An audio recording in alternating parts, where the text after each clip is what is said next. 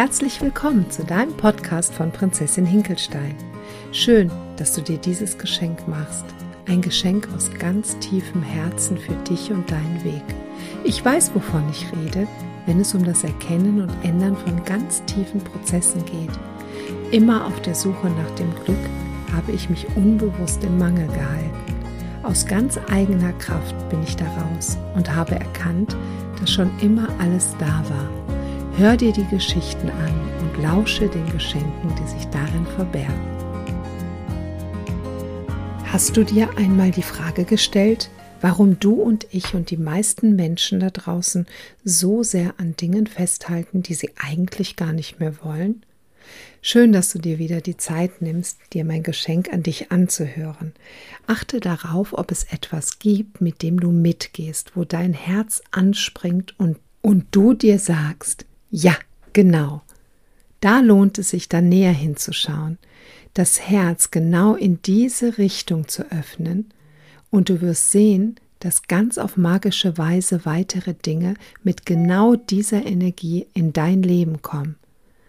Sei es ein Zeitungsartikel, ein Post auf Instagram oder ein Gespräch mit Freunden. Genauso war es bei mir. Abnehmen war längst zum Lebensthema geworden und das Pendelstück zwischen Erfolg und Misserfolg immer hin und her. Dazwischen Selbstzweifel, Minderwertigkeit. Wissend, dass ich auch in diesem Jahr kein einziges Kilo weniger wog als im letzten Jahr, fuhr ich dann eines Tages zum Flughafen, um in den Sommerurlaub zu starten. Ich kaufe mir gerne noch was zu lesen am Flughafen und so schaute ich mich in der Zeitschriftenabteilung um. Da fiel es mir in die Augen. Eine Zeitschrift mit der Titelstory Das Essen war immer für mich da. Krass. Es schossen sofort Tränen in meine Augen und ich spürte, dass das für mich da steht. Ich habe die Zeitschrift sofort gekauft und noch bis zum Flieger alle Artikel zu diesem Thema gelesen. Kennst du das, wenn Dinge auf einmal so klar werden, Zusammenhänge wie hinter einem Schleier plötzlich sichtbar werden? Warum habe ich da nicht schon früher drüber nachgedacht? Weil es noch nicht ging, weil es einfach noch nicht dran war. Da fällt mir die Geschichte mit meiner Freundin Michaela ein meine liebe Micha. Auch die habe ich sicher ganz oft schon erzählt in irgendeinem Podcast, den ich bereits aufgenommen habe, aber in dieser Podcast-Reihe eben noch nicht. Auch das war viele Jahre vor dem Artikel am Flughafen und war dann wie ein Puzzlestück dazu. Micha und ich, wir gingen am Rhein spazieren. Wie gesagt, es ist schon echt einige Jahre her. Und mein Lieblingsthema war wieder das Abnehmen. Ich habe Micha erzählt, dass ich unglücklich bin, dass ich gerne abnehmen möchte und dass es so komisch ist, dass ich wie ferngesteuert Dinge tue, die ich eigentlich überhaupt nicht tun möchte. Micha sagte, weißt du, Claudia, Weißt du eigentlich, dass Abnehmen am allerwenigsten mit Essen zu tun hat? Ich erzählte Micha an diesem Abend, was ich wieder vorhabe, worauf ich achten möchte in meiner Ernährung, was ich von einem neuen Trend gehört habe und wie ich den jetzt in mein Leben holen möchte, weil dann funktioniert es auf jeden Fall. Und Micha wiederholte nochmal, Claudia, Abnehmen hat, am allerwenigsten mit Essen zu tun. Und ich habe das überhaupt nicht verstanden. Ich habe mir nur gedacht, was will die denn jetzt von mir? Wieso hat denn Abnehmen am allerwenigsten mit Essen zu tun? Ich meine, die zentrale Frage ist doch, dass das Zuführen von weniger Kalorien am Ende zur Abnahme führt. Punkt. Ich habe das nicht verstanden. Das Essen hat am wenigsten mit dem Abnehmen zu tun. Jetzt erst kam es an mich ran, was Micha meinte. Es waren wirklich Jahre, Jahre schon vergangen und ich habe dieses, diese Zeitschrift am Flughafen gefunden, habe sie gekauft und sie durchgelesen und habe gemerkt, warum ich hungrig war, welche Löcher sollten gefüllt werden, was war da eigentlich los. Und da habe ich verstanden, was Micha damit meinte. Und ich glaube, das war sechs oder sieben Jahre nach diesem Gespräch. Ich meine, überlegt mal, und jetzt wisst ihr auch, warum das 30 Jahre morgen heißt, wie lange man mit einem Thema immer hin und her arbeitet, bis man es wirklich verstanden hat. Also ich rief sie aus dem Urlaub an und erzählte ihr, dass ich jetzt, wie gesagt, Jahre später begriffen habe, was sie meinte. Und sie hatte so recht. Das Essen ist es nicht. Und da darf ich getrost von weg, also von diesem Gedanken, mich immer nur ums Essen zu drehen. Die Beziehung, die ich zu meinem Körper habe, darf in den Fokus und nicht das, was ich irgendwie heute Abend noch essen möchte. Die Beziehung, die ich zu mir habe, darf in den Fokus. Was ist denn da los?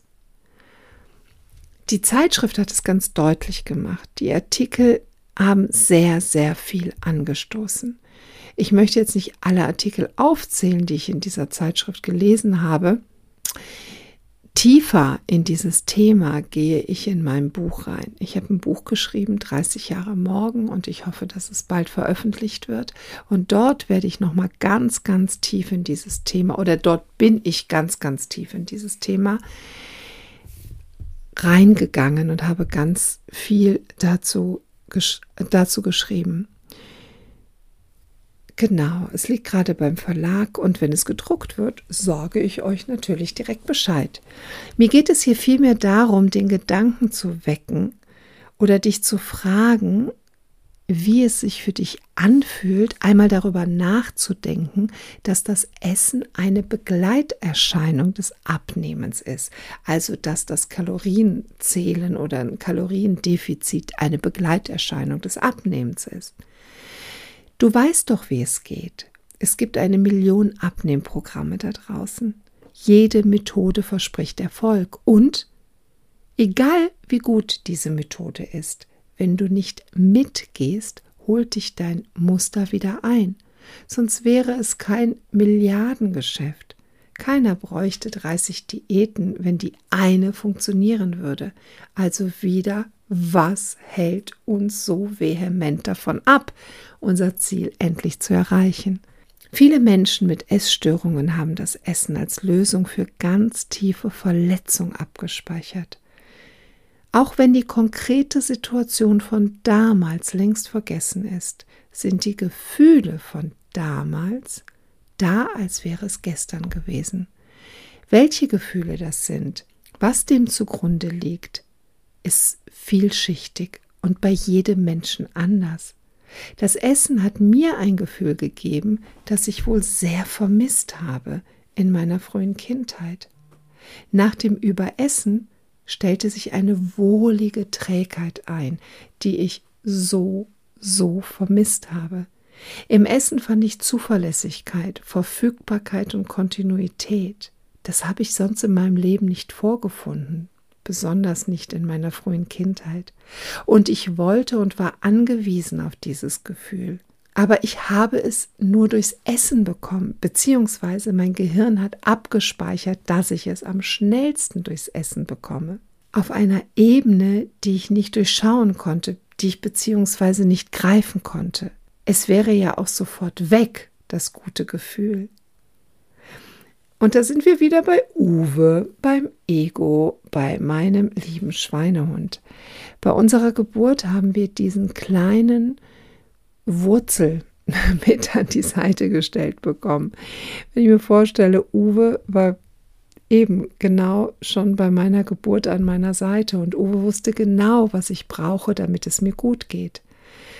Er hat auch schon aufgepasst, als ich ein Mini-Baby war und direkt nach der Geburt von meiner Mama isoliert sein musste.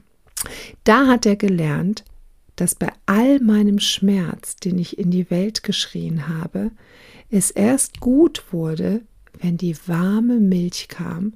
Ja, und die kam leider nicht von Mama. Wenn aber diese warme Milch kam, stellte sich dieses Gefühl von wohliger Trägheit ein. Und natürlich hat das Essen mich beruhigt. Und das hat sich Uwe gemerkt. Natürlich nicht auf einer bewussten Ebene, aber ich möchte damit darstellen, wie früh schon das Ego bespielt wird. Also wie früh schon das Ego lernt, Mittel auszuprobieren, um uns in eine bestimmte Richtung zu weisen. Also das fängt schon in dieser, dieser frühen Kindheit an. Ja, wenn mein Uwe heute ein großes gelbes M sieht, was meint ihr, was er mir so erzählt? Sofort werden all die wunderschönen Gefühle angesprochen, die das Essen in mir auslöst. Es ist dann zwar keine Milch mehr, aber ihr glaubt gar nicht, was ein Big Mac bei McDonald's bei mir an Glücksgefühlen auslösen kann. Es löst eine wohlige Trägheit bei mir aus, Zuverlässigkeit, Verfügbarkeit und Kontinuität. Ich weiß, das ist schwer nachvollziehbar für jemanden, der das selber nicht kennt.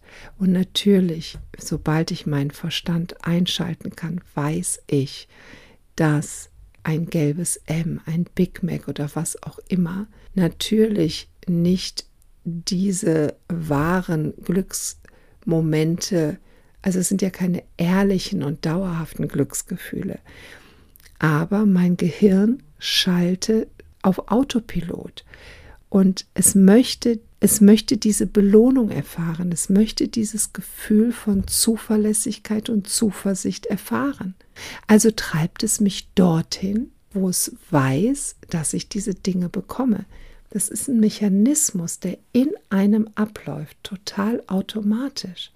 Mein Gehirn weiß, beim Anblick von diesem großen gelben M, weiß es, wenn ich dorthin fahre und das konsumiere, stellt sich das Glücksgefühl ein, ähnlich wie bei einem Junkie. Der weiß auch, wenn er sich den nächsten Schuss gibt, was er danach für ein Gefühl hat. Und der weiß auch, dass er das eigentlich nicht will. Und trotzdem, und trotzdem passiert es immer wieder. Und wisst ihr, was ich heute meinem Uwe erzähle? mein lieber Uwe, du hast sicher einen guten Job gemacht. Aber jetzt übernehme ich und du gehst in dein Körbchen und wartest auf Anweisungen. Ich möchte von dir nicht mehr hin und her gesteuert werden wie eine Marionette. Ich nehme die Zügel in die Hand. Ja, ich meine, er wird schon noch gebraucht, der Gute. Ja, ganz doll wird er gebraucht. Wir brauchen unseren inneren Schweinehund. Wir brauchen unseren inneren Guide. Zum Beispiel sagt er mir auch, dass ich um 5 Uhr morgens aus dem Bett steigen darf, um meinen Podcast hier für dich zu machen.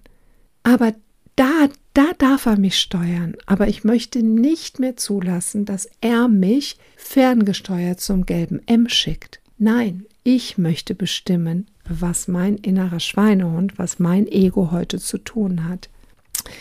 Ach, was macht es mir Freude, diese Episode aufzunehmen und zu wissen, dass es so viel beinhaltet. Lass uns noch mal kurz zum Eingangssatz kommen. Hast du dir einmal die Frage gestellt, warum du und ich und die meisten Menschen da draußen so sehr an Dingen festhalten, die sie eigentlich gar nicht mehr wollen? Und hast du nun eine Idee, warum manche Menschen am Essen festhalten und es völliger Nonsens ist, sich von einer Diät zur anderen zu schwingen? Die Mechanismen dahinter sind wichtig. Und damit möchte ich dich nicht ins Überanalysieren schicken und dir auch nicht sagen, dass deine Kindheit schuld ist. Deine Kindheit war, wie sie war. Und ob Ponyhof oder Plattenbau, alles hat uns geformt und zu dem gemacht, was wir heute sind. Es hat uns weggeholt von der Leichtigkeit hin in ein Funktionieren. Dein Ego hat sich da oder da bestens ausgebildet, egal wo, und steuert dich in der Gegend herum, und zwar heute noch. Und da gehen wir nächste Woche näher ein. Diese andere Stimme da, Hörst du sie? Was ist da los? Ich freue mich auf dich, deine Prinzessin. Und trag dich unbedingt in mein Newsletter ein und abonniere den Podcast.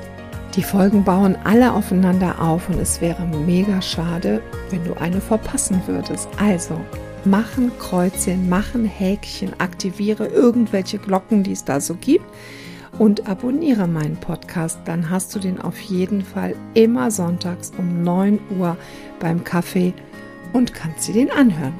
Ganz liebe Grüße von mir. Ich freue mich mega auf nächste Woche und auf dich.